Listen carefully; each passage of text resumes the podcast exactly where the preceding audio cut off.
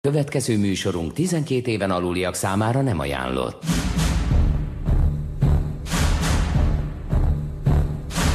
Eddig a múltnak szólt a hétlövetű, mostantól a jelennek.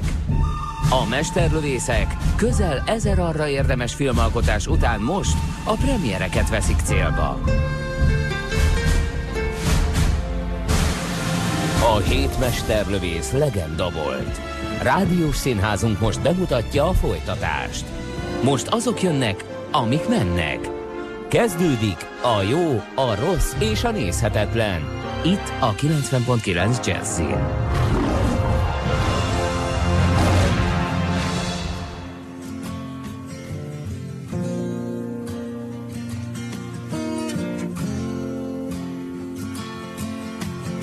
Szervusztok, kedves hallgatók, ez a jó, a rossz és a nézhetetlen. Egy olyan filmmel szeretnénk foglalkozni ezen a héten, amelynek a film ö, címe az, hogy Lucky, és az öregedéssel, vagy akár úgy, úgy veszük az akkorral foglalkozik. Talán emlékeztek a Michael Caine főszereplésével az Ifjúság című filmre, aminek a címe jól átvert minket, mert nem az ifjúságról szólt, hanem az öregségről szólt, és egy hasonló alkotással van dolgunk ismét, egy, egy 75 és 90-es ö, ö, életkor közötti, ö, talán arizonai, talán nyugat-texasi, talán új-mexikói környéken lakó idős ember, Ö, Szerintem inkább 90, mert a, a, ugye Harry Dean Stanton, aki a film főhőse, sziasztok, Nyári Gábor vagyok. Szóval a, a film főhőse Harry Dean Stanton, őről tudjuk, hogy a film forgatásakor éppen betöltötte a 90. életévét. Uh-huh. És mivel ez a film tulajdonképpen egyfajta... Bármikor eljátszhatna egy 87 Igen, de mivel a film egyfajta omázs is, magát. azért azt lássuk be, ezért, ezért szerintem nem lehet azt gondolni, hogy nem 90 éves a főhős. Annál is inkább, mivel hogy, hogy valóban egy akkorban lévő, tehát az öregkorát is meghaladó ember végnapjairól beszélünk, aki úgy éli a végnapjait, hogy a végnapok nem jönnek el.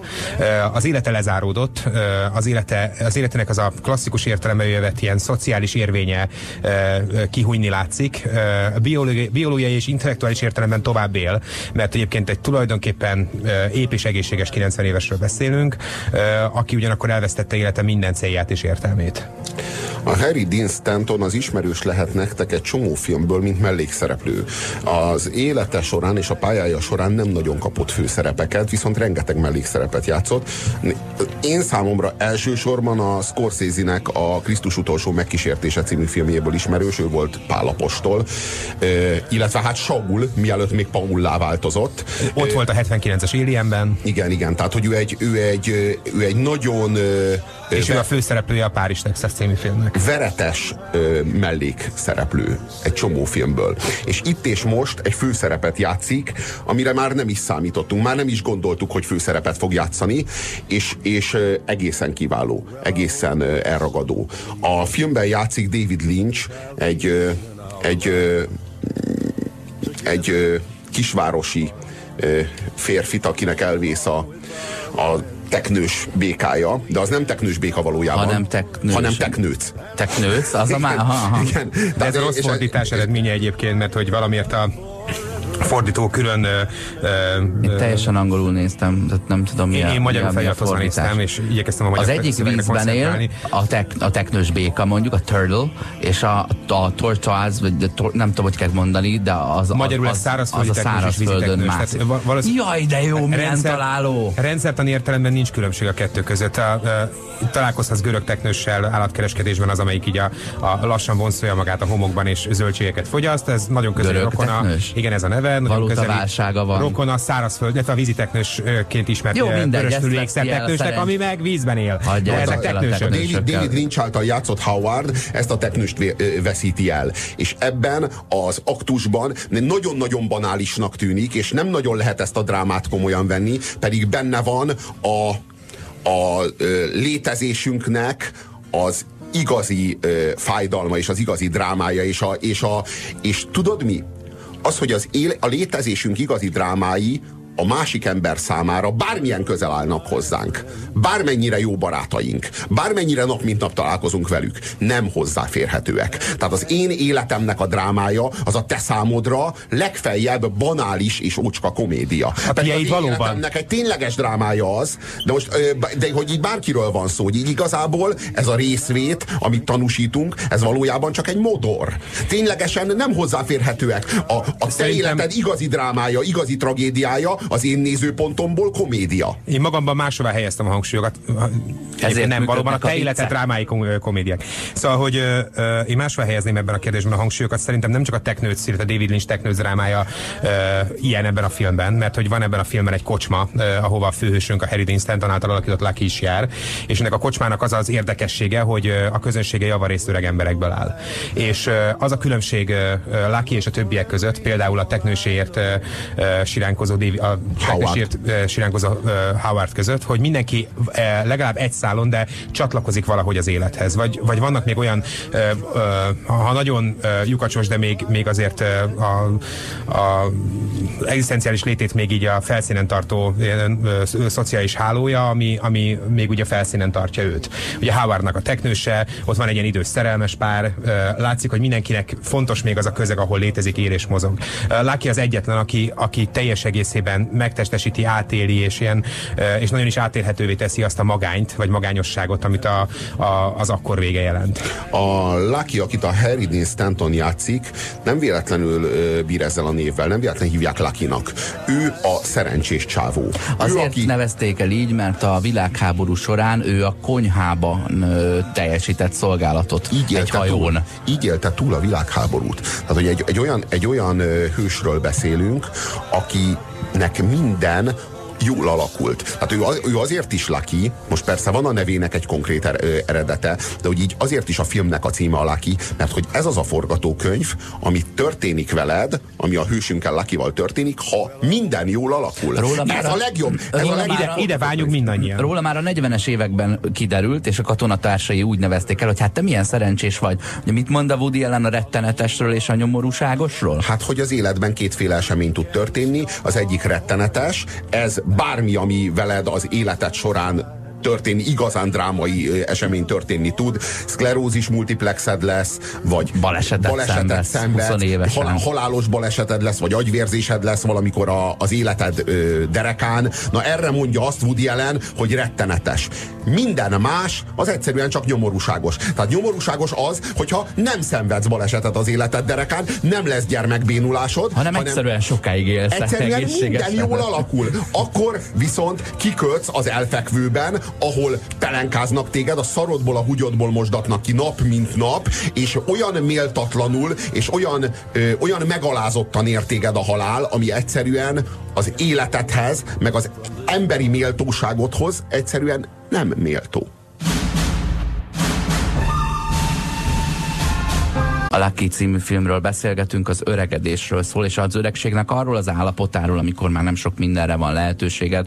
Ha esetleg valamelyik kötök látta a száz éves ember, aki kimászott az ablakon és eltűnt című svéd vagy dán filmet, az is egy olyan, hát száz éves ember, olyan állapotú ö, öreg emberről szól, akinek már egy egészen apró dolog is az élete legfontosabb drámája lehet.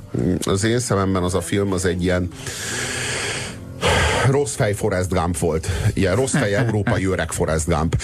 Kicsit emlékeztetett engem a Benjamin Button különös életére. Szóval nyálas volt, rossz fej volt, tehát ez a száz éves ember, ez a svéd film az én számomra a legrosszabb értelemben vett spirituális gics volt.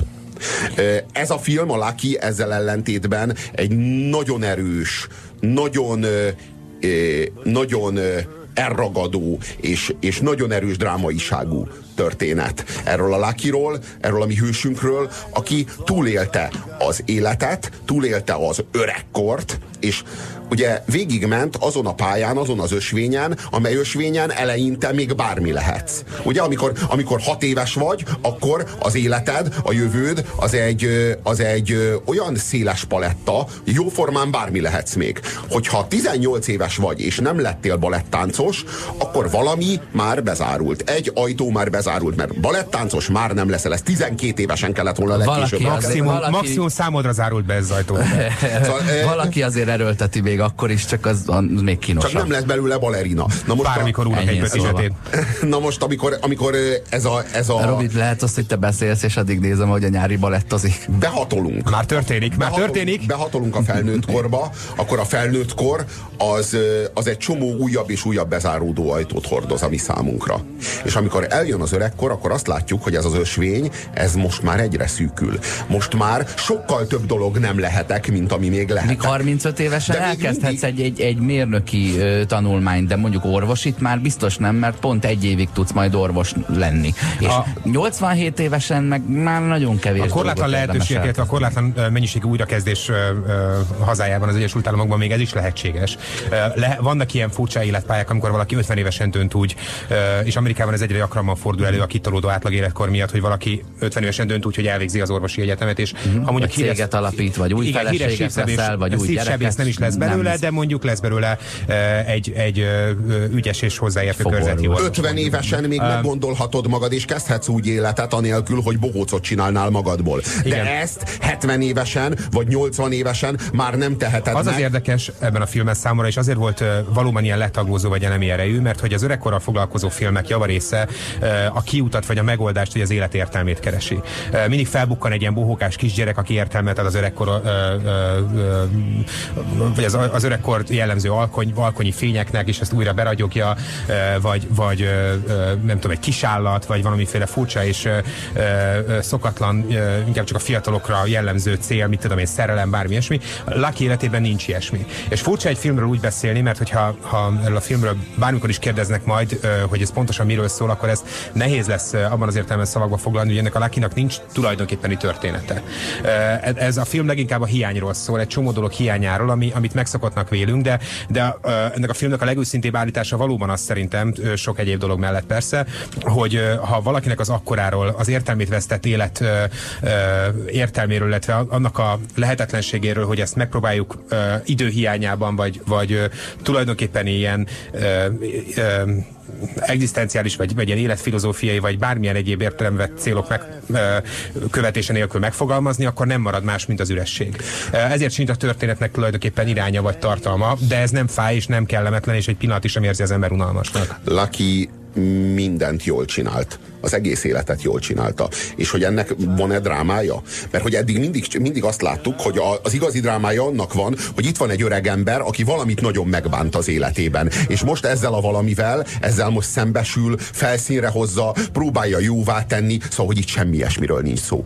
Lucky mindent jól csinált. De, ö, egyrészt nincs gyereke, másrészt ö, 12 éves korában véletlenül lelőtt egy rigót. Igen. Tehát igen. Ez, ez, ez, ez a két dolog azért felmerült. Nem mondjuk azt, hogy, igen, igen, hogy nem szá... Gyerekkorából, gyerekkorából, hogy... van egy, gyerekkorából van egy ilyen nyomasztó rossz emléke, amikor lelőtt, és nem is teljesen véletlenül. Lelőtt egy énekes madarat, és az a csönd, ami az énekes madárnak a lelövése után így rátelepedett arra az erdőre. Az a, az a, az a végtelen csönd, amit ő okozott. Hogy te, ténylegesen tulajdonképpen ő volt annak a madárnak az az Isten, amelyik nem kegyelmez, az az Isten, amelyiknek a kaszájával most szembesül Laki 90 évesen. Uh-huh. Laki végigcsinálta az életet, most már 90 éves, és minden dolgát elvégezte. És most itt van az utolsó dolga, meg kell halni, már csak ennyi a dolga, az, az ösvény olyan, olyan nagyon szűkre szűkült, hogy már semmit nem tehet. Már mindentől megfosztották, már nincs a kezében semmi. Tehát már nem arról van szó, hogy ő már életében nem lesz balettáncos, már nem arról van szó, hogy ő már életében nem fog szexelni senkivel, már arról van szó, hogy igazából semmi más nem tehet, mint a saját rutinjai, mint a saját napi rutinjai. Már egyetlen egy dolga van meghalni, és reménykedve néz az orvosára a 90 éves öregember, hogy ugye elengedsz és az orvos az magyarázza neki, hogy olyan a szíved, mint egy lónak, olyan a tüdőd, mint egy búvárnak, olyan a, olyan, olyan, olyan a szervezetet, hogy itt te még elélhetsz akár 10-15 évig is, és, a, és ahogyan a hírt fogadja az öreg ember, mint egy, mint egy átkot, vagy mint egy... Mint még egy... ez sem igaz, szerintem én, én inkább az... rezignációnak gondoltam azt, hogy ezt fogadja. Vagy ugye, Azzal kell de, nem, de nem látjuk a szemében a, remény, a reményt, hogy, hogy lesz kiárat? Azzal kell hogy szembesülni, hogy semmi bajod nincs nincsen, csak öreg vagy, néha el fogsz esni, néha rosszul leszel, és nincs különösebb oka, el vagy használódva, és ezt rossz hallani, tudod, hogyha baj van, akkor megnyugszol, ha megtalálják az okát, és nincs más oka, ha már rosszul működsz, hát már régen lettél bekapcsolva. Ez úgy van, hogy amikor egy, egy idős ember meghal, és, és megvizsgálják a holttestét, ugye akkor rendszerint egy darab betegséget, vagy egy darab élettel össze nem egyeztethető életfolyamatot szoktak beírni a halálokaként, de én egyszer beszélgettem egy patológussal, aki azt mondta, hogy valójában ilyenkor félig meddig random kiválasztanak a sok közül egyet. Aha. Tehát ilyenkor tulajdonképpen már minden rossz, minden, minden alkatrész elromlott, és ezek közül nagy eséllyel valamelyik okozhatta inkább az illető halálát, de, de valójában az sok elhasználódott szervőszjátékának eredménye a bekövetkező halál. Tehát, hogy, hogy Lucky esetében is tulajdonképpen erről beszélünk, a szervezetében már semmi sem funkcionál normálisan, de még pont annyira de még jól. Minden elég jó. De még minden elég jó ahhoz, hogy valóban, hogy a Robi is mondta, hogy ebből még tíz nap legyen, tíz, vagy akár tíz év is.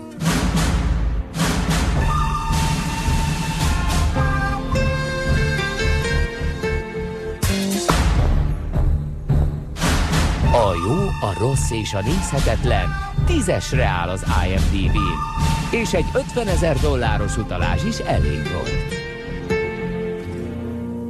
A Lucky című filmről beszélgetünk. A filmnek a rendezője John Carroll Lynch. Ez egy első filmes rendező, eddig nem láthattátok, mint rendezőt, de láthattátok, mint filmszínészt, mert hogy ő e, eredetileg egy filmszínész. Bármilyen furcsa, hogy a filmnek a rendezője John Carroll Lynch, és az egyik szereplője David Lynch, a legendás David Lynch, nincs köztük rokonság, tehát hogy ez egy teljes véletlen, minden esetre egy beszédes véletlen.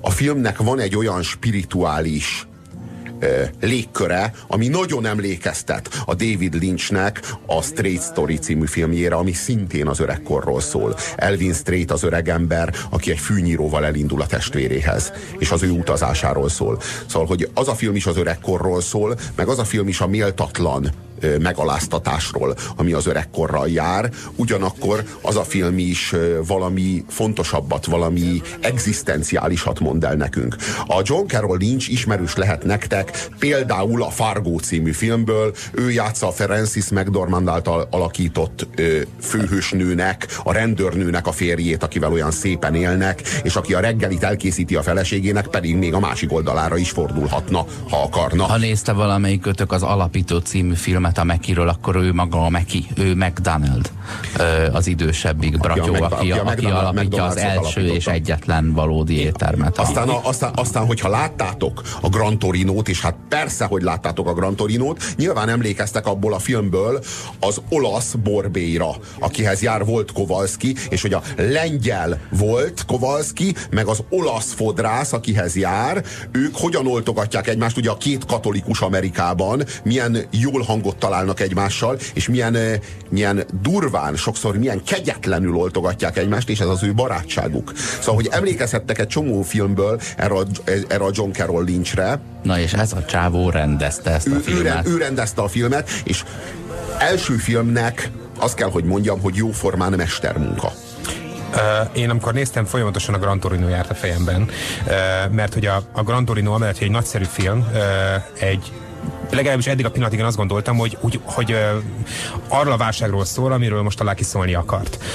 Abban a filmben ugye ö, ott is felmerül a gyanú, hogy ott tulajdonképpen a Clint Eastwood önmagát alakítja, persze mégsem, de hogy, hogy az által alakított figura ö, nagyon sok tekintetben ö, a, a, a sorsát is, meg a, gond, a gondolkodását tekintve, a, a karakterét, a kiállását tekintve is emlékeztet a, az, az őt játszó Clint Eastwood. Hadd szúrjak és... be egy ilyen egy, egy fogalomhamisítást, hogy, hogy az történik, hogy a Clint Eastwood az ügyetlenből egy ügyűvé avanzsál. Ugye ez nem ezt jelenti, jelenti, nincs ügye, nincs miért kiálljon, mert már elmúlt, csak és, különbség, de csak hogy a legyen neki egy, ami, csak, a, csak, a, külön, csak a különbség, az hogy a Clint Eastwood által játszott volt Kovalszkinak, lett ügye, lesz, igen, talált, egy talált, lesz, talált egy ügyet Ő magának. az utolsó pillanatban van, egy olyan pillanatban, amikor még keresett magának, még tehet, egy, még tehet valamit, még talált egy utolsó ügyet, amiért meghalhat. Ez egy nagyon fontos dolog, ő úgy hal meg, ugye a történet végén, hogy volt egy nagyszerű ügy, ami, amit, amit szolgálhatott, illetve hogy mindaz, amivel ő hitt,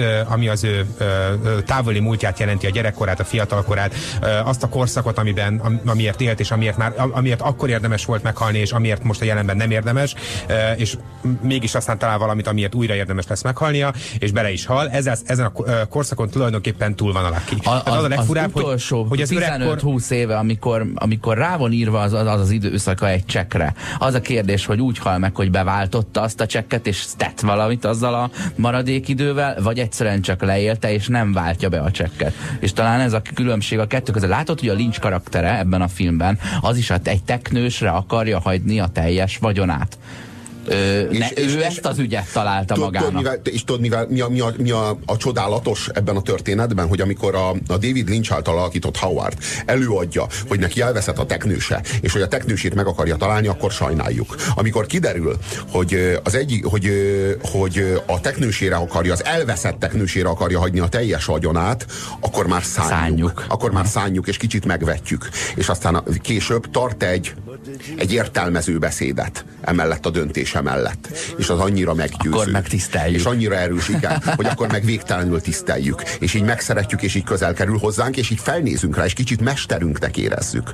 Szóval, hogy ilyen, és, és, ezek, és ezek nagyon egyszerű eszközök. A, szóval a, film, a, film a, legegyszerűbb, a film a legegyszerűbb és legnemesebb eszközökkel dolgozik. A teknős adásul megvan. A filmben kétszer is feltűnik, hogy egyszer az elején, egyszer a végén ott vándorolgat a sivatagban magában. Hát, hogy valójában a, a teknős abban a sivatagban ugyanúgy otthon van, mint Howardnál. Tehát szó nincs arról, hogy a sivatag korszakban nagyobb veszélyben lenne, mint Howardnál. Howard elvesztette a barátját. Nem arról van szó, hogy a teknőssel bármi baj van. És Howard eljut arra a, a beismerésnek arra a fokára, és az intelligenciának, vagy a, a, az empátiának arra a fokára a teknősével, hogy beismeri, hogy valójában ő elszenvedett egy veszteséget, és hogy a teknős, akit, akit Frank, Francis Delano Rooseveltnek hív.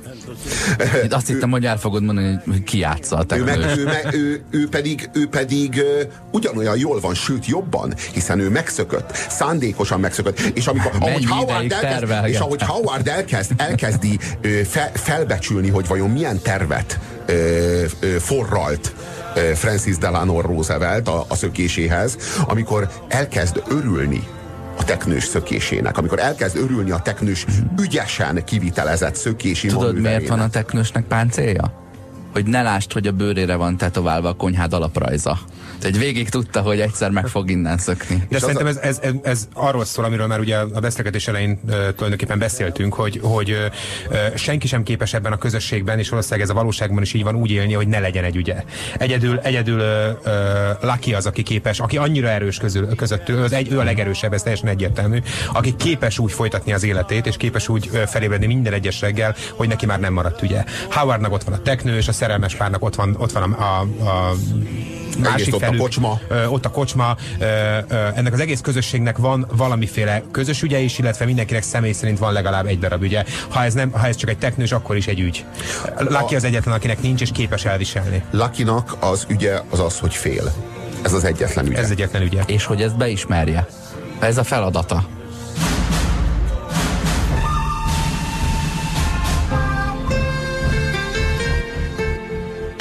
a 90.9 Jazzin. Lucky című filmről beszélgetünk, a John Carroll Lynchnek a filmjéről, amelyben a főhős Harry Dean Stanton, Lucky, akit eddig nem nagyon láthattunk főszerepben, a filmet áthatja a spirituális intelligencia. Az a nagyon sajátos spirituális intelligencia, amit azért már láttunk egy párszor a David Lynchnek a filmjeiben megnyilvánulni. De ez nem az ő filmje. Csak e, e de ez nem az ő filmje, de hogy milyen mértékben az ő filmes hatása alatt áll, vagy az ő filmes előzményeire épül, kerül, azt azt gondolom, hogy jól jelzi azt, hogy szerepet kapott ebben a filmben. Mm-hmm. Tehát, hogy a, a, a, nem győzöm hangsúlyozni a Stray Story című filmet, ami szintén az öregkorról szól. A, tudjuk jól, hogy David Lynch a meditációnak az a, a reklámarca a, a transzcendentális meditációnak a, a, a globális reklámarca. Tehát, hogy azt pontosan látjuk, hogy az öregkor, sőt az öregkoron túllévő ősörekkor, tehát ez az akkor, amiről beszélünk, ami már túl van az öregkoron, amikor már ténylegesen semmi más dolgod nincs, mint meghalni, az, az, az, a, az a spirituálisan legintenzívebb emberi korszak. Azt gondolom, pontosan azért, mert már nem maradtak profán dolgaid a világban. Tehát már minden, minden profán tennivalódat elvégezted. Már csak egy szakrális tennivalód van, ez pedig a meghalás. A szakrális tennivaló az olyasmi, amit nem lehet itt és most elvégezni. Laki tulajdonképpen haldoklik. Ez szerintem egy nagyon a szellemi térben. A szellemi térben mindenképpen, úgyhogy fizikailag tulajdonképpen nincs, ugye ezt megbeszéltük már sokszor, nincsen semmilyen baja.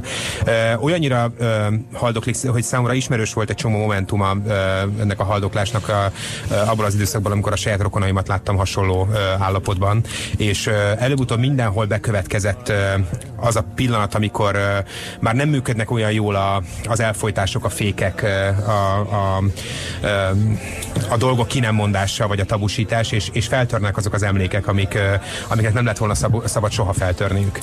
A saját pótnagypapám kapcsán éltem át hasonlót, mint amit a Lucky átél a meggyilkolt kismadár kapcsán, hogy a, a saját pótnagypapám, aki az egész életét sejtésem vagy érzésem szerint normálisan békében és büntelenül élte le. Elmesélte, hogy ő 1944-ben, de ez a halál előtt két héttel bukott ki, amikor már gyakorlatilag majdnem minden nap, kap, minden nap agyvérzést kapott, és így pillanatokra így megborult, aztán magához tért, és pontosan tudta, láttuk rajta mindannyian, hogy tudja, hogy a halála most már bármikor bekövetkezhet. És én, én rajongok a második világháborús történetekért, az egész gyerekkoromban milliószor elmeséltettem minden idős rokonommal minden második világháborús kalandjukat, mindéket ismertem kívül belül, de érdekes módon a halála előtt kettő héttel előkerült egy olyan történet, amiről soha nem hallottam. Kisegítő karhatalmistaként ez kicsit ilyen a nyilasok ellenében, vagy velük párhuzamosan létrejött szervezet volt, ilyen fegyveres szervezet volt a második világháború alatt, kisegítő karhatalmistaként szolgált, és hirtelen elkezdett nekem mesélni arról, hogy egyszer szombathelyen őriznie kellett egy pályaudvart, ahol, ahol Auschwitz felé haladó zsidó transportok haladtak át. És hát sírtak a zsidók a vagomban. Erről beszélt már kicsit szélütötten a nagypapám, és ő ott állt puskával a pályaudvaron, nem volt semmi dolga, csak a pályaudvart kellett őriznie, és érdekes módon ez a történet 30 vagy 35 éven keresztül, 30 éves volt, amikor meghalt, 35 éven keresztül nem került elő. Pedig minden történetét elmondottam vele, minden lehetséges kontextusban és minden lehetséges oldalról megközelítve. Picit vágytam is arra titokban, emiatt érzek is egy ilyen bűntudatot, hogy hangozzon el valami furcsa, rejtélyes, kicsit bűnös, kicsit ilyen sötétebb történet, de soha nem hangzott el semmi, és ez a történet, mondom, a halál előtt kettő héttel került elő.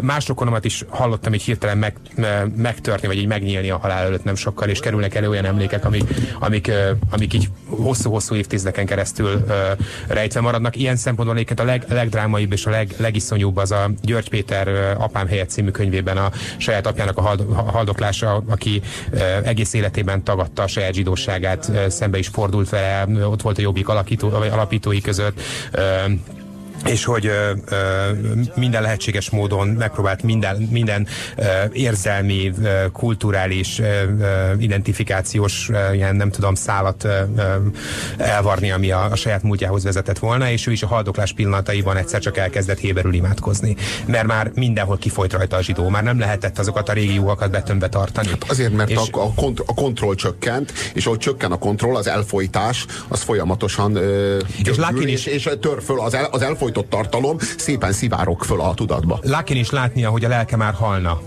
Ez, ez, ez a legborzasztóbb egyébként ebben a filmben, azt gondolom, és ez, ez teszi a filmet sokszor minden szépség ellenére számomra legalábbis elviselhetetlenné, hogy látjuk, hogy Lucky már halna, és, és ez a, az a furcsa állapot következik be az ő esetében, a legtöbb ember esetében ugye fordítva következik be, hogy a lélek még élne, de a test már haldoklik, az ő esetében a lélek már haldoklik, de a test még él. Amikor a megbánás pillanatai jönnek el a haldoklás során, akkor na fontos kérdés, hogy mit bán a mi hősünk. Amikor egy olyan súlyos bűnt bán, hogy én egy puskával, vagy egy olyan súlyos nagy drámai eseményhez kapcsolódik ez, hogy ő egy puskával őrizte azt a, azt a, azt a vagont, amiben a zsidók sírtak, a spirituális ö, vonatkozásoktól, egyszerűen a dráma mértéke, a dráma nagysága egyszerűen elviszi a figyelmet. Itt az igazi drámája nem a haldoklónak van, hanem a, hanem a, a vagonban síró zsidóknak. Viszont amikor az, a drámája a hősünknek az, hogy gyerekkorában lelőtt egy fekete ribót, mellé célzott, amikor... és utána nagy csend lett. Tehát még csak az is lehet, hogy csak megijedtettek. A, a síró zsidók, zsidók sírása is egy ekkora dráma. Na, ne, egy... ne, ne, ne, csak azt értsd, hogy a zsidók sírása az egy olyan dráma, ami elvonja a metafizikai ö, ö, állap, a haldokló metafizikai állapotáról, vagy fogalmazzunk úgy, az hogy együtt, a haldoklásnak... Az együttérzésedet eltereli a haldoklásnak, de nem, csak az, de nem csak az együttérzésedet. A haldoklásnak van egy spirituális tere. Ezt a spirituális te teret, ami a hősünknek a haldoklása itt és most, a zsidók sírása a vagomban eltereli eltereli. Egy, a, a metafizikai síkról egy történelmi, politikai, társadalmi síkra tereli. Akkor, amikor lelövünk egy fekete rigót az erdőben, akkor, amikor a dráma tárgya az, hogy a teknős az ki, kisétált a házból, akkor semmi nem zavarja meg a, az egyén és a halál viszonyát. Nem zavarják meg ilyen társadalmi, politikai, kulturális események, hanem itt önmagában, a, a maga spiritualitásában tud jelen lenni Szerint a dráma. ezzel most milyen nem értek egyet? Én azt gondolom, hogy, hogy, hogy jóval spirituálisabb és metafizikusabb, konkrét halálba induló emberek halálának tanulj, tanuljává lenni, vagy, vagy ha, ha csak ilyen nagyon áttételesen is, de a, de a halálukban közreműködőnek lenni, mint, egy, mint megölni egy madarat. Kétségkívül nagyon fájdalmas és és metaforikus az is, de hogy ö, ö, ö, én azt gondolom, hogy, hogy ennek a, mondjam, metafizikai vetületei azért jóval nagyobbak, de ö, egyébként ebben a filmben is elhangzik egy, vagy előkerül egy ugyanilyen emlék, ami nem Lucky emléke, hanem ö, ugye van egy olyan pillanat, amikor abba a kocsmába, ahol ő rendszeresen ellátogat, vagy abba a kávézóba, ahol rendszeresen ellátogat, ö, besétál egy másik amerikai veterán, egy vele egyidős amerikai veterán, aki egy ilyen pár percnyi beszélgetés után megosztja Luckyval a legszörnyűbb második világháborús emlékét. Csodálatos történet, ami, és én, én ami csodál... nagyon hasonlít ahhoz egyébként, amit én elmondtam mondtam. Csodálatos, csodálatos történet, és én azon, kifejezetten azon csodálkoztam, hogy ezt nem Lakinak a szájába adta a rendező. De szerintem azért nem, mert hogy Laki egy, abban a tekintetben is szerencsés, ez nagyon fontos, Laki ugye ezt elmondja ennek a, ennek a veteránnak, hogy ő mindent megúszott egy picit. Ő azért is szerencsés, mert hogy neki ilyen emléke sincs. Tehát, hogy neki nem kellett szakácsként, egy hadihajó szakácsaként ilyesmivel szembesülnie, mint az, annak a katonának, aki elmeséli, hogy amikor Saipanon vagy Okinaván, erről egyébként, ha valaki nagyon vágyik az ilyesmire, eredeti színes felvételeket is talál a Youtube-on. Végignézte azt, amikor a, a, az Okinavára megérkező amerikai katonák nyomában a japán civilek tömeges öngyilkosságot követtek el, részben az, a, az őket ért szégyen, részben a félelem miatt, hogy majd mit tesznek velük az amerikaiak. És ő ezt végignézte, hogy hogyan lesznek tömegesen civilek öngyilkosok, illetve hát nyilván látta a világháború számtalan borzalmát, szemben Láki valaki végig egy konyhában ült.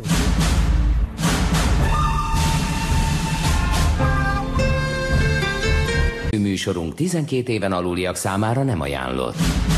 Aktuális filmek, premierek, Guzsér Robertel, Horváth Oszkárral és Nyári Gáborral. Ez a jó, a rossz és a nézhetetlen. Itt a 90.9 Jazzin. A Lucky című filmről beszélgetünk. Na most, amikor ö, te egy tényleges bűntudatot érzel, egy tényleges bűnért, ott a tényleges bűn, egy valóságos bűn egyszerűen elvonja a hangsúlyt a, arról a nagyon-nagyon intim kapcsolatról, ami közted és a halálod között van.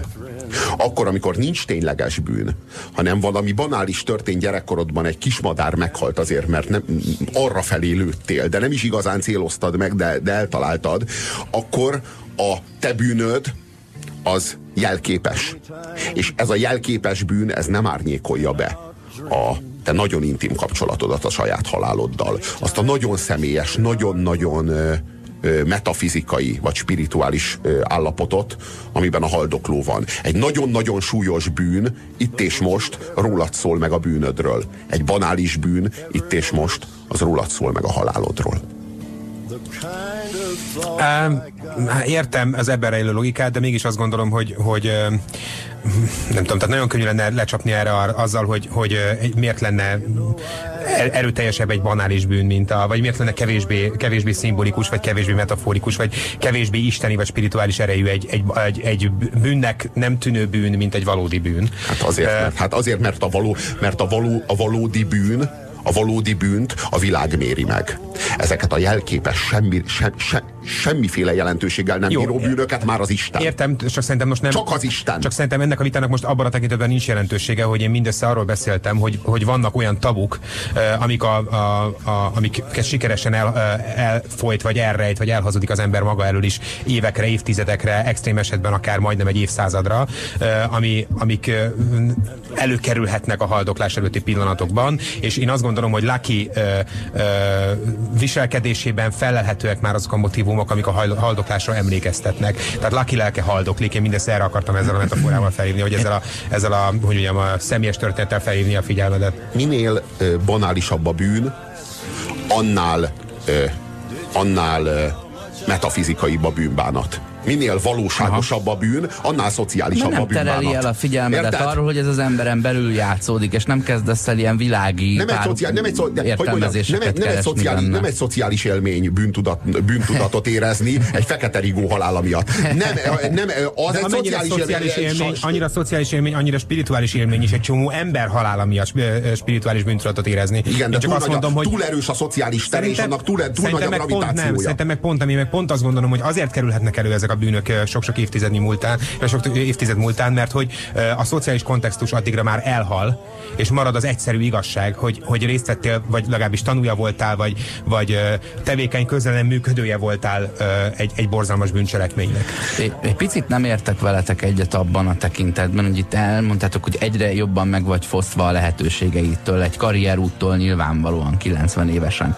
De én azt gondolom, hogy az, azt mondtad az előbb, hogy a, a lélek haldoklik, de a test még él. Én úgy érzem, hogy a test haldoklik, és testileg nem képes egy csomó mindenre, de amikor már testileg nem vagy képes csomó mindenre, akkor még lelkileg és szellemileg igen. De a legtöbb ember életében ez az időskori demencia beköszönt, és elveszi tőled a szellemi réteget is, és ezért könnyű ö, spirituálisan megvilágosodni, mert egyszerűen már csak oda tudsz fókuszálni. Ennek az embernek viszont az is az átka, hogy ő szellemileg frissebb, mint a többiek az ő korában. Érted? És ezért neki később jön el az, hogy tud a, a lelkisikkal foglalkozni, mert értelmesebb, mint az Nagyon Szellemileg frissebb, mint a nála 30-40 évvel fiatalabb Igen, ez életük delén És ezért emberek. gondolom, hogy ő potens, és, és nem, nem, nem, nem érzem jól magam attól, hogy azt mondjuk, hogy hát ő már nem tud magával mit kezdeni. Nem tud mit kezdeni a testével, vagy a nem sok minden. A sorsával. De a, a szellemével, elkészült meg a, a, a történeteivel, Ez a beszélgetésre, lehet, igen? Lehet, csak elkészült a sorsa. Tehát hogy az, az, az a helyzet, hogy már, már kész van. Hogy mondja, le, le, lejár, tehát megírta a házi feladatot, már fel is mondta a házi feladatot, már be is írták az osztály, osztálynaplóba a jegyet, de még mindig nem csöngetnek. Szerintem szerencsés esetben, vagy hát nem tudom, hogy ez a szerencsés esete, én a magam élete kapcsán ezt szoktam érezni, de aztán mit tudom, hogy mások mit éreznek. Amikor fiatalabb voltam, akkor nyilván mindenki én magam is feltettem magamnak azt a kérdést, hogy, hogy hú, milyen jó lenne az öregkorom végére érve újra kezdenem az életemet, meg milyen jó, hogyha az ember kap egy második esélyt, meg milyen klassz lenne halhatatlannak lenni. De tényleg csak a legegyszerűbb példából kiindulva, hogy, hogy milyen lenne az, hogyha mondjuk elérem mondjuk a 80. életévemet, akkor beveszek egy tabletát, és akkor visszaúrok a 20. életévemre. Szerintem nem ilyen egyszerű a dolog. Tehát, hogy csak most persze nagyon messze indítottam ezt a választ, és elsősorban neked szárom oszi, de hogy szerintem, tehát ebben a Robival értek egyet, hogy, hogy az ember, amikor az élete végére ér, akkor ha minden jól alakult, és ugye ezért szerencsés mm-hmm. ugye Lucky, akkor valóban éppen becsukja a könyvet. És hogyha valóban minden tekintetben Lucky valaki, akkor, akkor a testi hanyatlás és a, a szellemi hanyatlás az valahogy egy pillanatban következik uh-huh, be, uh-huh. és akkor ott tényleg be lehet csukni a könyvet, és akkor, akkor fel lehet tenni a polcra, és azt lehet mondani, hogy oké, okay, ez így. És ahogy azt mondtam az imént, a legtöbb ember esetében a testi hanyatlás hamarabb következik be, mint a, mint a, mint a szellemi. Persze fordítva is elő szokott fordulni. A Láki esetében azzal a speciális esettel állunk szemben, hogy valamiért ő tulajdonképpen mind a kettőt megúszza. A testi hanyatlást részben a lelkit viszont egyáltalán nem szenvedi el, abban az értelemben, hogy ahogy te is mondtad, az intellektusa megmarad, és hogy, hogy nem fenyegeti az időskori demencia. De van erre példa, van, vannak emberek, akik megérik ezt az időskort, ráadásul úgy, hogy nem romlik az értelmük, és ebben a korban ennek egyébként nagy irodalma van, meg ezzel nagyon sokan foglalkoznak, meg a, meg a, a, a, a, a gerontopszichiátriának ez egy külön ága, ami azzal foglalkozik, hogy ezek az emberek egyébként borzalmasan szenvednek. Hogy, hogy a létezésük valóban elér, abba, a, elér egy ilyen céltalan fázisba, ahol nem is annyira az, az, az nyomasztó, hogy, hogy milyen, hogy, hogy nem lehet, hogy, hogy tudod, hogy már nincs előre sok, tehát hogy lehet, hogy még élek akár egy-két vagy három évet is, de többet semmiképpen, mert hát akkor is már nem tudom, 103 éves leszek, és nagyon-nagyon kevés olyan példát ismerünk a történelemben, hogy valaki megérte volna a 104. évét, vagy a 105. évét, és akkor ugye mindig 60 csökken az esélye annak, hogy a következő életévédig elérsz, hanem az a nyomasztó ebben, hogy az életednek az az érvénye, az a kontextus, amiben te beleszottál, amiben belenőttél, amiben, ami a, a, valaha az életed érvényét jelentette, a történelmi, a kulturális közeg, az a, az a szociális háló, a, a szagok, az ízek, a tárgyak, a, a, az a vizuális kultúra, minden elveszett. Ráadásul már sokszorosan elvesztett, mert ami a gyerekkorod volt, az már kizárólag a te emlékeidben létezik, de már a fiatalodkorod, a fiatal, fiatalkorod emlékei is csak a te emlékeidben léteznek. Már semmi nem emlékeztet rá. Hát hol van már 1920? Én mondjuk, hogy 20 és 50 a... éves korod között tiéd a világ, és minden részét megismerheted, és utána egyre kevésbé. Igen, és, és azok az emberek is meghaltak már, akik, akik sokszorosan meghaltak. A, a, volt egy barátom, akinek a, az, az anyukája, vagy a nagymamája lejárt egy, egy ilyen idősek otthonába, ahol rendszeresen kártyázott, 85 éves korától. Egy csapat nénivel közösen kártyáztak. És ez tartott kettő-három évig, aztán abba hagytam, mert mindenki meghalt, akivel együtt kártyázott, és, és hát persze beállhatott volna a következő csapatba újra kártyázni, de már nem akarta ezt újra átélni. Uh-huh. Szóval, hogy erről beszélek, hogy egy ponton túl az ember már semmit nem Szóval, hogy egyre kevesebb, egyre vékonyabb szálon kötődsz bármihez, ami még a jelent, vagy a, vagy a valóságot, vagy a, vagy a jövő, nem is a jelent, a jövőt jelenti.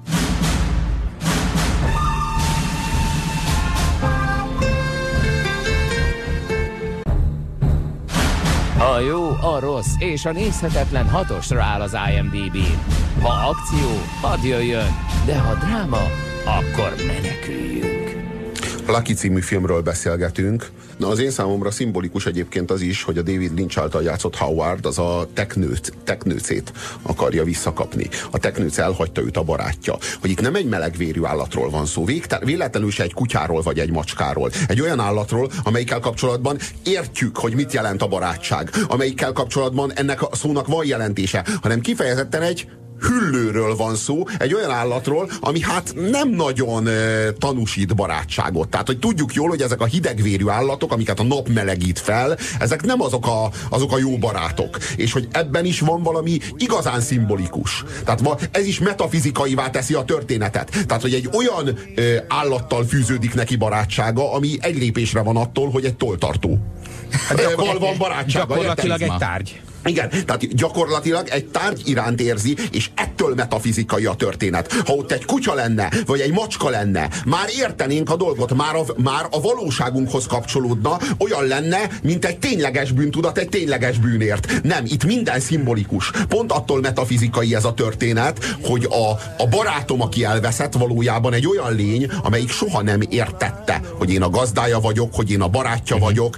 A, az, hogy tőlem kapta az ételt, soha nem volt az ő szám számára egy kapcsolatnak, egy érzelmi viszonynak az alapja. Milyen ételt? Hát mondjuk etette őt, nem? Mivel? Mivel éhes a teknős. Na mindjárt elmondom. Em, emlékszel a Vendégek című filmben, amit múlt héten néztünk, a Billre, aki szintén egy ilyen ateista, nagyon realista fickó, és amikor halál közeli élménye van, vagy hát egyszerűen megtudja, hogy meg fog halni, akkor lép ennek a spiritualitásnak az útjára. És itt van ez a Lucky, aki egy hasonló forma legalábbis a, az Isten tagadását és az Isten nélkül való élését illetően, és utána befordul ebbe az utcába, ahol, ahol nagyon színvonalasan hülyét csinál áll a David Lynchből, hogy mit akarsz ezzel a hülye teknősöddel, majd ő is elmegy az állatkereskedésbe, és, mi, és ki az, ami megmenti onnan a tücsköket, amit a hüllők esznek, a teknős hüllő, érted? Tehát, hogy ő még a teknősös csávó alá megy, ö, mert egyszerűen azokkal, az ő ügye az lesz, hogy a, a megmentendő állatoktól megmentendő tücsköket megmenti. Igen. És, igen. Így, és így ennyi. Ez is metafizikai. És boldogan Ez is metafizikai. Tőle. Na most itt van egy, egy hős, ugye Lucky, aki ateista, és aki haldoklik. Egy haldokló ateista. Na most a haldokló ateista az egy olyan spirituális térben van, ami a kereszténység számára, vagy egy keresztény ember számára egy becsukódó ajtó. Csak hogy egy buddhista számára, meg éppen, hogy egy kinyíló ajtó.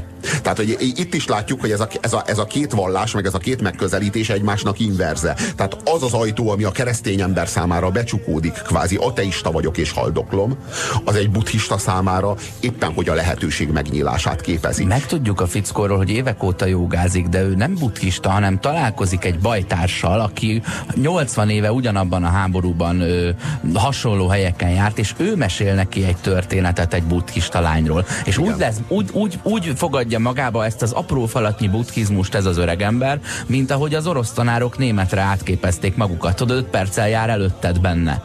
De ennyi elég is neki ahhoz, hogy mosolyogva nézzen a, a rövidke jövője felé. Tehát amikor, amikor, amikor azt mondod, hogy most vár rám a semmi, az egy keresztény ember szemszögéből nézve egy kifosztás. De amikor azt mondod, hogy most vár rám a semmi, az egy buddhista ember szemszögéből nézve, meg a, az üdvösségnek, a, a mindennek a lehetősége, a minden elnyerésének a lehetősége. És amikor az a kérdés, hogy hogyan reagáljunk erre a semmire, mit tehetünk mi, ö, méltóságunkból, életünkből, szeretteinkből, érzelmeinkből, vagy az értelem iránti vágyunkból kiforgatott haldokló ateisták mit tehetünk? Mosolygunk. Ez az egyetlen.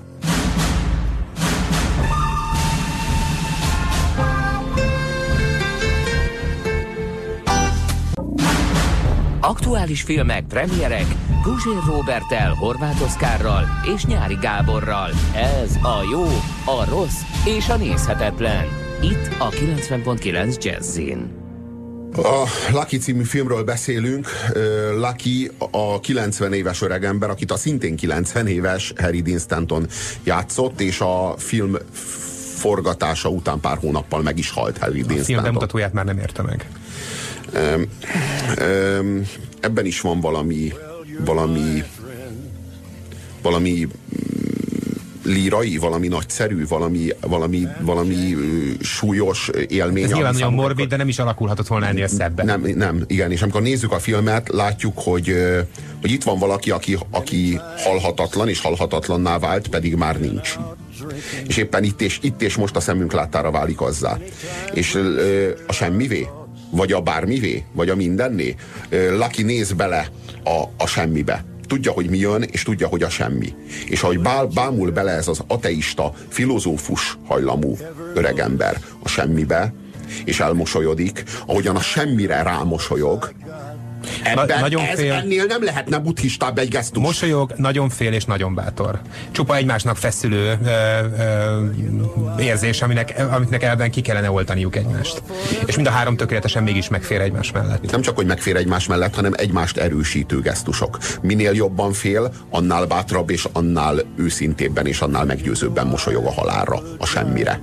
Van ez a házsák. Ez a derű, ez a derű, ugye? Tehát ugye, ez nem vidámság. Tehát ugye ezt különböztessük meg. Lakinak a mosolya, amivel várja a halált, az nem a vidámság Nem, mosolya. ez a jól végzett munka utáni öröm, hogy elvégeztem azt a munkát, hogy szembenézek a sorsommal, és tudod, ne, most már nem kell tagadnom, nem kell másokat gyűlölnöm azért, ami én vagyok, vagy amiért lejárt az időm. Van, a, van, van, van, egy, van egy bezárt kocsma, ahonnan Lakit mindig kirúgták.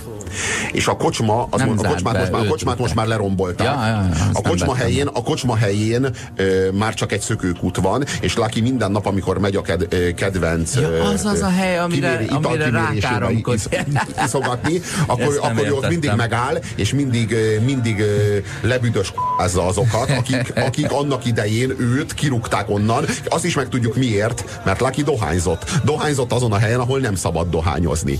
És ez fel is vetődik, és ez is egy filozófikus teret nyer, vagy egy filozófikus ö, ö, egy filozófikus értelmet nyer, hogy vajon a kocsmában való dohányzás vagy nem dohányzás, ami 50 éve még illet dohányozni, most meg már illik nem dohányozni. Ebből következik bármi. Ennek van bármiféle érvénye? Hogy az idő, ahogyan elsodorja, meg a halál, ahogyan elsodorja Lakit, ahogyan elsodor mindenkit, akit Laki ismert, ahogyan elsodorja a teknőst, elsodorja a szöcskéket, ahogyan elsodorja a, azt a fekete rigót, ahogy mindent elönt, vajon ennek most van egy végső érvény érvénye, hogy itt és most nem dohányzunk a, a kocsmában, ahogy Szerintem a 50 éve Lucky, Igen, Lucky annyira régi darab, annyira régóta él a földön, annyira halhatatlan, és annyira, ahogy azt mondtam, annyira nincs érvénye a jelenben, és annyira, ugyanakkor annyira általános érvényű, hogy akkor sem történik semmiféle szabályszegés, hogyha ő rágyújt a kocsmában. Ez olyan, csak az időnek egy... és a térnek egy másik pillanatában történik ez, de az semmivel sem érvényesebb az a pillanat, mint a mi pillanatunk, amikor éppen nem szabad egy, rágyújtani egy a kocsmában. sebességgel haladó teherszállító hajót ne a parton kezdj el megállítani. Tudod, hogy ő, vele ez egész életében így történt, nem most fogja elrántani a kormányt. Tudod, mit figyeltem Tudod, mi az érdekes? Tudod, mi az érdekes? Bocsáss meg, hogy amikor haldokolsz, és nézel bele, bámulsz bele ebbe a semmibe, és már nincsen nálad itt semmi, amivel eltereld a figyelmedet, mert hogy valójában erről van szó. Az egész mhm. életünkben haldoklunk, és az egész életünkben ebbe a semmibe készülünk, de egy csomó mindent találunk az életünkben, ami eltereli a figyelmünket erről, és ami most fontosabb, és hál' Istennek találunk ilyen dolgokat, mert ez a belebámulás ebbe a semmibe, ez egy nagyon nyomasztó aktusám, hogy próbáljuk halogatni, még nincs itt a ráklelet, még nem kell a semmibe bámulni, van egy csomó dolgom, amivel eltöltsem az életemet. Aztán amikor már nincsen semmi, mert az út beszűkült annyira, hogy már csak, meg, már csak meghalni kell, már, már minden más dolgomat elvégeztem, és belemámulok ebbe a halálba, már csak két dolgot tehetek. Az egyik az az, hogy bosszankodom, káromkodom, belemarok abba, aki ott van előttem éppen, teljesen mindegy, hogy ki az illető. Válogatatlan házsártoskodás igen, vagy, be, vagy bele, belekapaszkodom a mellettem, mellettem álló embernek a nadrág szárába, és azt rimánkodom, hogy segíts, tudva mindeközben, hogy nem tud segíteni, mert nincs már földi hatalom, ami segíthet. De nem Akkor azon kell ott... segíteni, hogy ne halljon meg, hanem hogy olyan értelmes dolgot is csináljon életében, ami nem róla szól. Tudod, ami így rajta kívüli értékteremtés, ami a halála után is ott marad. És ez, Szerintem kívül, ettől ijednek meg. Ezen kívül nem tesz semmi mást, mint mosolyogsz. Ez a két dolog, amit tehetsz. Végül csak ez a két dolog marad számodra, amit tehetsz. Ha, ha van a filmnek egyébként ilyen vitatható pontja, mert eddig tényleg csak ilyen szuperlatívuszokban beszéltünk róla, az számomra egy egyetlen picike dolog, ami talán nem is fontos, nem is tudom eldönteni, hogy fontos-e vagy sem, hiszen a film lényege is ez, hogy nem tudjuk semmiről se eldönteni a filmben, hogy ez most még fontos-e vagy már nem. Hogy, hogy Lucky egy ilyen, egy ilyen, egy ilyen PC paradicsomban él az amerikai középnyugaton, vagy, vagy az amerikai délen egész pontosan. Tehát sejthetően valahol Texas környékén ilyen nagyon sivatagos tájon lakik Lucky, nagyon sok a mexikói azon a környéken, ahol ő, ahol ő él, tehát hogy, hogy vélhetőleg valahol ott van a közelben Mexikó, és hogy ebben a világban már nem számít, hogy, hogy, hogy valaki latino-e vagy fehér, hogy fekete, hogy melege, hogy, hogy időse, hogy fiatal-e. A, a fiatalok egyébként épp azzal a fajta türelemmel, megértéssel és szeretettel közelítenek a Laki felé, amit az öregek szeretnének, de nagyon sokszor nem kapják meg a fiataloktól. Igen, de Laki nem öreg ember. A, az öreg emberekhez úgy viszonyulnak, ahogyan Laki nem szeretné, hogy hozzá viszonyuljanak. Laki azért... Lakihoz úgy viszonyulnak, ahogy az öreg emberek szeretnék, ha hozzájuk viszonyulnának, csak hogy Laki látszólag egy öreg ember. Lehet, hogy ez valójában, annak szól. Valójában, valójában meg még mindig férfi. Ez, a, ez, ez nagyon igaz. furcsa, nagyon ez igaz, ez el is az öreg embert, ezek az öreg emberek már túl szoktak lenni a nemiségen. Már nem ugye abban az értelemben a nemiségen, hogy a szexen, hanem már a szek, nem hogy a szexuson,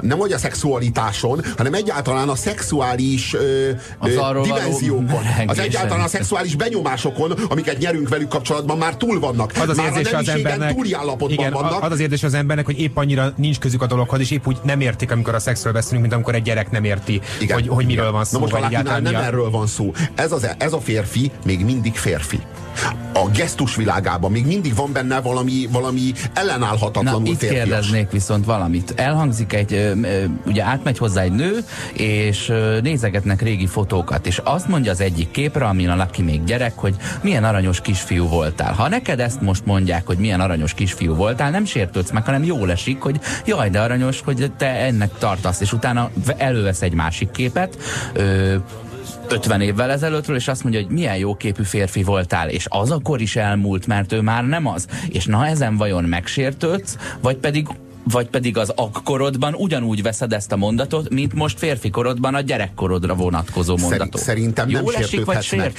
Nem sértődhetsz meg. Hogy mondjam, ezek olyan banális igazságok. Volt 90 évet, hogy fel, vagy mit ér, volt 40 éved ahhoz, hogy, hogy felnőj, felnőj ahhoz, felnőj ahhoz, hogy már nem vagy felnőtt, hanem már vén vagy. Mhm, Érted? Mhm. Tehát, hogy, ha ez a 40 év nem volt elég, és te most megsértődsz azon, hogy milyen helyes férfi voltál, akkor mivel telt az elmúlt 40 év? Ne haragudj, hogy mit értettél meg a sorsodból, magadból, abból, hogy mi vár rád, abból, hogy ki vagy, abból, hogy mi a világrendje a 40 év alatt. Egy, egy valamit megfigyelnék, hogy ez a Lucky nevű fickó annyira leiskolázza szellemileg a közvetlen környezetét, hogy egy pillanatig nem gondoltam, hogy nyugger. Tehát ő az a nyugdíjas, az az idős, az az akkorú, aki semmilyen ö, a házsártoskodáson kívül semmilyen ö, nyuggerséget nem hordoz magán, és azt is levetkőzi, és ezt végignézhetjük a Se, filmben. Semmilyen szín alatt nem nyugger. Hát roppant szerencsés, uh, hogy, hogy, hogy nem vált demensé, de visszakanyarodva még erre, amit az imént De nem mondtam, csak, hogy nem vált, bocsánat, hogy... nem csak, hogy nem vált demensé. Azért roppant szerencsés, mert nem vált az életének, a sorsának az 30 vagy 40 vagy 50 évvel korábbi önmagának a karikatúrájává, mint a sok öreg. Igen, de azért azt számoljuk bele, hogy, hogy és ez, innent kezdve már ez az egész lakiság megkérdőjeleződik, hogy ugyanakkor Laki nem is hozta meg azokat a döntéseket, amikben az ember sérülhet. Uh, nincs mögötte egy, legalábbis nem tudunk róla, hogy lenne mögötte egy, egy, egy vagy több tragikus házasság. egy vagy, igen, egy vagy több tragikus párkapcsolat, vagy egy vagy valamiféle ambivalens kapcsolat valamilyen gyerekekkel. Ugye Laki, amikor megkérdezik, hogy volt egy gyereke, akkor ő viccesen azt válaszolja, hogy olyan, akiről tudna, olyan nincs. Mm-hmm. Olyan az, ez kiderül, hogy neki van, volt, tehát ez egy ilyen reményteli ilyen... mondat. Én igen. szoktam ezt mondani, mert nekem sincs gyerekem, de tudod, így szeretek úgy válaszolni rá, hogy hát ha talán van. Uh, igen, de hogy, hogy ebből kiderül, hogy Lakinak valószínűleg lehetett valamikor egy ilyen heves nem élete, de amikor meglátogatja az a fekete lány Lakit, akivel egyiket együtt be is tépnek, ami szintén egy ilyen elképesztően szórakoztató és furcsa, furcsa pillanat a filmben. De az se egy akkor, ilyen vidám. Az sem vidám. A, a, a, a szórakoztató alatt azt értem, hogy a dologban van egy ilyen, egy ilyen nagyon szórakoztató anakronizmus. Így az Ugyan ember miért maga elé, ne? igen, Ugyan, tehát most így, úristen. Ma, maga elé képzel, képzel egy magyar nyugdíjast, ahogy betép, vagy egyáltalán bevállal bármit, ami, ami, ami nem illeszthető be azokba az évtizedes, poros, igen, csak ott nem volt keretekbe. Igen, nem volt vasfüggöny, persze.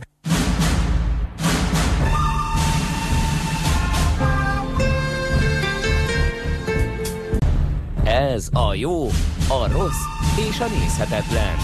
Itt a 90.9 Jazzin a Lucky című filmről beszélgetünk. Van egy pillanat, amikor, amikor én legalábbis azt gondoltam, de szerintem a moziban ülők legalább fele azt gondolhatta, amikor egy, az az embernek az érzése, hogy a legalább 40-50 évvel fiatalabb uh, uh, fekete uh, talán postásnő, vagy nem tudom pontosan kicsoda, aki meglátogatta Lakit, és Lucky kicsit egymásra kattannak. Hogy, hogy akár még az is felmerülhetne, hogy. Persze az ember rögtön is hessegeti a gondolatot magában, hogy azt az, azért az talán mégsem, de aztán a következő gondolat meg az, hogy de miért ne? Hiszen ebben a világban tulajdonképpen Lucky világában már minden mindegy, illetve semminek sincsen tulajdonképpen uh, tehát minden morális döntés és, és csak morális döntés, semmi más uh, értéke valójában nincs a döntéseinek, és uh, ott még Lucky el is mondja, hogy, hogy, uh, hogy neki már nagyon ritkán áll föl, vagy hát nagyon kevésszer lenne rá képes, de akkor ugyanebből... És rögtön zavarba jön a csaj, és zavarba jön a csaj, de ugyanakkor mi a következő gondolat az embernek, hogy ezek szerint még képes rá? Tehát, hogyha ha már csak nagyon ritkán is, de akkor ezek szerint még képes rá, vagyis Lucky-ban még ott rejlenek azok a lehetőségek, indulatok, amik, amikkel szintén már nem tud ugye elszámolni, hiszen már azok sem csatornázhatóak be a szó uh, eredeti és, és metaforikus értelmében sehová. De visszakanyarodva még ehhez a PC világhoz, uh, én menet közben mindig azon gondolkodtam, hogy vajon azért teremtette a, a rendező egy ennyire PC környezetet Lucky köré, mert hogy Lucky szerencsés, tehát hogy Lucky egy olyan világban él, ahol hm. már nincsen uh, uh, jelentősége annak, hogy ki milyen származású, ki milyen identitású. Vagy egy olyan korba, vagy egy olyan, vagy egy olyan életkorban él, amikor ezek, ezeknek a jelentősége lehetősége már szétmált? Vagy amikor, igen, ez a másik megoldás, hogy, hogy Lucky rájött arra menet közben, és ezt el is mondja a filmben, uh, amikor melegek, uh, melegeket lát, uh, vagy melegekre gondol talán, vagy nem tudom, a liberácsét, a liberácsét látja a tévében, ugye ezt a meleg zongoraművészt, ezt a kicsit ilyen havasi balásszerű meleg zongoraművészt, hogy uh, mármint abban az értelemben havasi balás, hogy, hogy zongora, egy, egy, egy ízléstelen, de... Hogy gicses produkció, gicses de produkció, jó zongorázik. Zongorázik, igen, hogy, hogy annak idején sokat foglalkozott ennek a férfinak a, a melegségével, és hogy ugyan miért számít, hogy ő meleg volt? Hát az, hogy ő szexelt emberekkel, az, az, az, az neki jó volt, hát akkor miért nem? Ha, és az első csak neki volt jó, akkor ez mit számít? Szóval, hogy, hogy Lucky valóban túl van ezeken, tehát hogy, hogy akkor egyúttal azt is mond, üzeni ez a rendező nekem, nézőnek, hogy, hogy ideális világban, vagy abban a világban, ahol már tényleg csak morális alap, alapkérdések merülnek fel, és semmi más, ott nem lehet szempont senkinek a származása, meg a, meg a nem identitása, és többi, és többi. De én ezzel az állítással nem értek teljesen egyet. Tehát, hogy én azt gondolom, hogy, hogy ez ez egy nagyon kisimított, azért, nagyon lecsúszított, már-már matematikai természetű igazság. Amikor és... Lucky meglátja a kocsmában a két férfit smárolni, akkor azért látunk az arcán egy olyan értetlenséget, vagy valami olyasmit, hogy, hogy úristen, ez egy olyan világ, amit én nem értek, és most már nem nagyon fogok. Tehát most már erre már most már nem nagyon lesz időm, hogy ezt én befogadjam. Ö, valami tele van, a, rajta. tele van a film, nem tele van, de számos olyan példát hoz, olyan dialógusokat, ahol ellenségek beszélgetnek, ha úgy tetszik. Tehát olyanok ülnek le egy asztalhoz beszélgetni, akiknek van valamilyen ellentétük. Lehet ez az, hogy a feketével beszélget, lehet ez az, hogy visszagondol a Liberácsinak a melegségére, lehet ez az, hogy a, hogy a, a Navy és a Marines, tudod, ez a tengeri, tengerész tisztek, illetve a tengerész hadi, gyalogosok, hadi tengerészek és tengerész gyalogosok. és tengerész gyalogosok, ők azért egymással úgy állnak, mint a műhelyesek meg az irodisták picit, tudod, hogy egy ilyen alá-fölé rendeltségi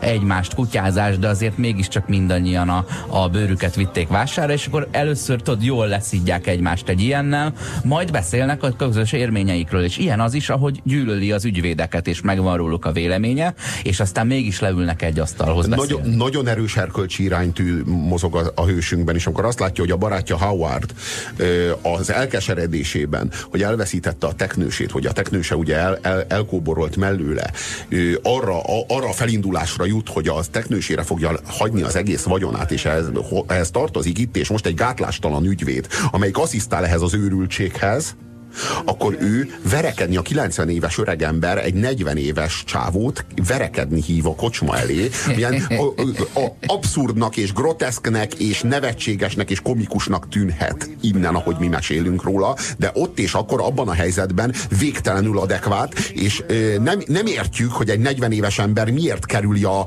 a 90 évessel való verekedés. Persze pontosan értjük, hogy miért kerüli, abból ő jól nem jöhet ki. Vagy őt ütik ki, Hát és, akkor, és, a, és akkor megszégyenül, vagy ő, üti, vagy ő üti ki Lakit, és akkor megszégyenül. Itt egyféleképpen érhet véget ez a, ez a, ez a, a verekedés úgy, hogy ő megüti azt a szerencsétlen öregembert úgy, hogy meghal. Tehát benne van még annak az esélye is, hogy olyan szerencsétlenül üti meg, akármilyen óvatosan és, és az öregembert kímélő módon próbálja csinálni, hogy, hogy, hogy meghal. Van egy ezt, kor... ezt a verekedést nem lehet bevállalni. De ez egy elvi kérdés. Lehet, lehet, be lehet hogy... vállalni, mert a múlt héten az Ágiban megnéztük a Vendégek című filmet, és ott ez a verekedés lezajlik, ahol a haldoklót úgy álom vágják, hogy nem, nem tér magához a haldoklót az egész film alatt folyamatosan ütik, vágják a haldoklót. Úgy szóval kezdődik, hogy végstádiumú rákos vagyok, és utána legalább ketten megverik. Igen. Szóval, a, hogy, a közül. És mind a kettőnek igaza van. Tehát, de, hogy, hogy itt valójában arról van szó, hogy a Lucky-ban dolgozik egy nagyon-nagyon erős erkölcsi mozgató. Ez az erkölcsi mozgató arra mozdítja, hogy ezt az ügyvédet kihívja verekedni. De aztán viszont azt látjuk egy nappal vagy két nappal később, hogy hogy ebben a korban, ebben, a, ebben az életszakaszban az erkölcsi elvek azok Persze fontosak és egyedüliek, de hogy mondjam, Lucky már nem engedheti meg magának, hogy haragtartó legyen, és nem engedheti meg magának, hogy egy ügyvédben csak az ügyvédet lássa hanem igenis meg kell látnia benne az embert. Meg kell látnia benne az embert, mert ő hamarosan nem lakiként fog haldokolni, meg nem ö, Isten tudja, mi volt Lakinak a nem szakácsként fog haldokolni, hanem emberként. Tehát az az ember, aki itt és most belenéz az ürességbe, és rámosolyog, egyszerűen nem teheti meg, nem engedheti meg magának, hogy haragot tartson akárkivel, pusztán azért, mert az illető egy ügyvéd. Hiszen az, hogy az illető egy ügyvéd, az valójában ugyan milyen érvényt hordoz. Egy olyan állapotban, ahol már csak te vagy meg a halálod. Kérdeznék. Ott ő is egy ember. Egy ember, ugyanolyan ember, mint te, ugyanúgy egy halálra ítélt, mint te. Nincsen jogod szabad őt ügyvédként kezelni és megvetni ügyvédként. Főleg azután, hogy az illető láthatóan... Laki tisztában van a könyörület fogalmával. Igen. Laki ilyen tekintetben nagyon is keresztény figura a morálisan keresztényi, világnézetileg, meg azt gondolom, hogy a kereszténységtől kifosztott, és a buddhizmus által való befogadásban még a küszöbön áll. Mert tudod, van az a mondás, hogy a, hogy a, a zen szellem a kezdő szellem. Tudod? Tehát, hogy a, a zen az úgy áll hozzá, hogy mindenki kezdő, és mindenki a kezdés pillanatában áll. Tehát a mester is kezdő, a mester is most kezdi a meditációt, ebben a percben kezdi.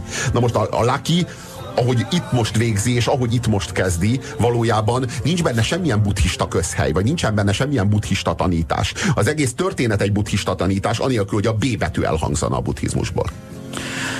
Megnézzétek -e ezt a filmet, vagy ne? Ez szerintem kiderült a műsorból. Fel, csak akkor nézzétek meg, volt... hogyha ez a halál dolog érintiteket. A film Most volt... nem, mindenki, nem mindenki van úgy ezzel, van, aki halhatatlan. Az ilyennek nem ajánljuk. Az hagyja a francba az egészet. Ja. Robi, a film volt ilyen jó, vagy ennyire gondolatébresztő volt számodra? Tehát, hogy amit, amiről most mi beszélgetni tudtunk, az a filmben megtörténik, vagy már megint inkább a műsort kell hallgatni? Kevés dolog történik meg a filmben, de pont ez a kevés dolog, ez hagy egy csomó teret ahhoz, hogy ugye ahogyan, a, ahogyan az életnek ebben az utolsó tíz éveben, hogyha megéred a 80 és 90 közötti időszakot, abban sem történik sok minden. Ez a film nem a történésekről szól, ennek a filmnek nem története van. Ennek a filmnek van egy nagyon spirituális tere, van egy a, a legvégső kérdésekhez tartozó minimális története, és pont az a lényeg, hogy minél kevesebb, ritka ez a helyzet, mm-hmm. hogy minél mhm. kevesebb dolog történik egy filmben, annál több érvénye van a filmnek. Két-három cselekményszálat még beleírnánk ebbe a filmbe, és kifosztanánk egy csomó Én mindvégig, ezt már mondtam, de én mindvégig attól rettegtem, hogy fel fog bukkanni egy, egy kisfiú, aki majd új értelmet ad az életének, egy ilyen bohókás kisfiú. Vagy, vagy, vagy hozzákerül, igen, vagy hozzákerül a teknős, és akkor hirtelen rádöbben arra, hogy akkor majd, majd ő és Howard.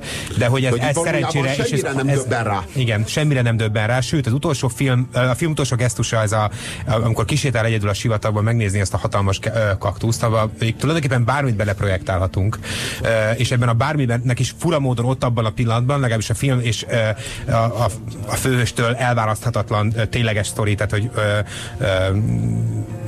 Jézusom, milyen Stanton? Harry Dean Stanton, Harry Dean Stanton sorsa és a film forgatása után bekövetkező halálától elválaszthatatlan módon ott van a, a végső felismerés és a végső búcsú. Ott azt gondolom, hogy, hogy, hogy Harry Dean Stanton is, vagy ezt gondolhatja az ember, illetve az által alakított Lucky is picit búcsút vesz az élettől. És onnantól már csak az a derüljön, legalábbis ezt reméli az ember, ami az utolsó napoknak szól. Az utolsó napok és az akkor megélt, nem tudom, pillanatok szépségének szól. Hová pontoznátok a filmet? Hát én ennek nyolcat adok. Én is adok neki 8 Az IMDB közönsége 7 és felett, ami azért azt jelenti, hogy ha meg vagy a megfelelő emberek látták a filmet, vagy van remény, vagy hát abban osztoznak, amiben a, az időskori demencia után és a testi fogyaték után mindenki, miután leépült mindene, csak a lelke nem, hogy egy ilyen filmet meg tud érteni, mert ezt nem megérteni, hanem megérezni kell és ezért jó, hogy kevés dologgal van körberakva és feldíszítve, mert így mindenki be tudja fogadni. Kicsit ilyen okkán borotvája. Minél olyan... inkább nincs túlmagyarázva, annál érvényesebb lesz a szabály vagy a leírás arra a dologra. Annál jobban be tudod fogadni, minél inkább nem százezer hülye példán keresztül vezet rá a lényegre. Abban a tényben, hogy üres egy pohár, abban persze van egy rohadt nagy hiány, nincs mit inni. De van egy rohadt nagy lehetőség, megtölthetjük akármivel. És ez nem a felhőatlasz esete. Tehát nem arról van szó, hogy a tudattalanodat projektálod oda. Oda valójában Isten tudattalanja projektálódik. Valami olyasmi, amihez nekünk folyamatos kapcsolatunk van, de amihez való kapcsolatunkat mi folyamatosan halogatjuk, mert még nincs itt az idő, még egy csomó dolgunk van itt, mi még, nekünk még nincs, nincs időnk az Istennel dűlőre jutni, mi nekünk még itt és most van egy csomó tenni valónk, valami érvénytelen, valami lényegtelen, valami, amire sem az Istennek, sem nekem nincs semmi szükségem, de itt és most a egyetlen egy célból van rá szükségem, hogy ezeket a végső kérdéseket még halogatni tudjam. Na aztán eddig a 90 éves korodig és nem tovább. Azt hiszem, hogy ez volt a műsor mára. Köszönjük, hogy velünk voltatok. Sziasztok! voltatok, és ha látni akartok balettozni, akkor kövessetek.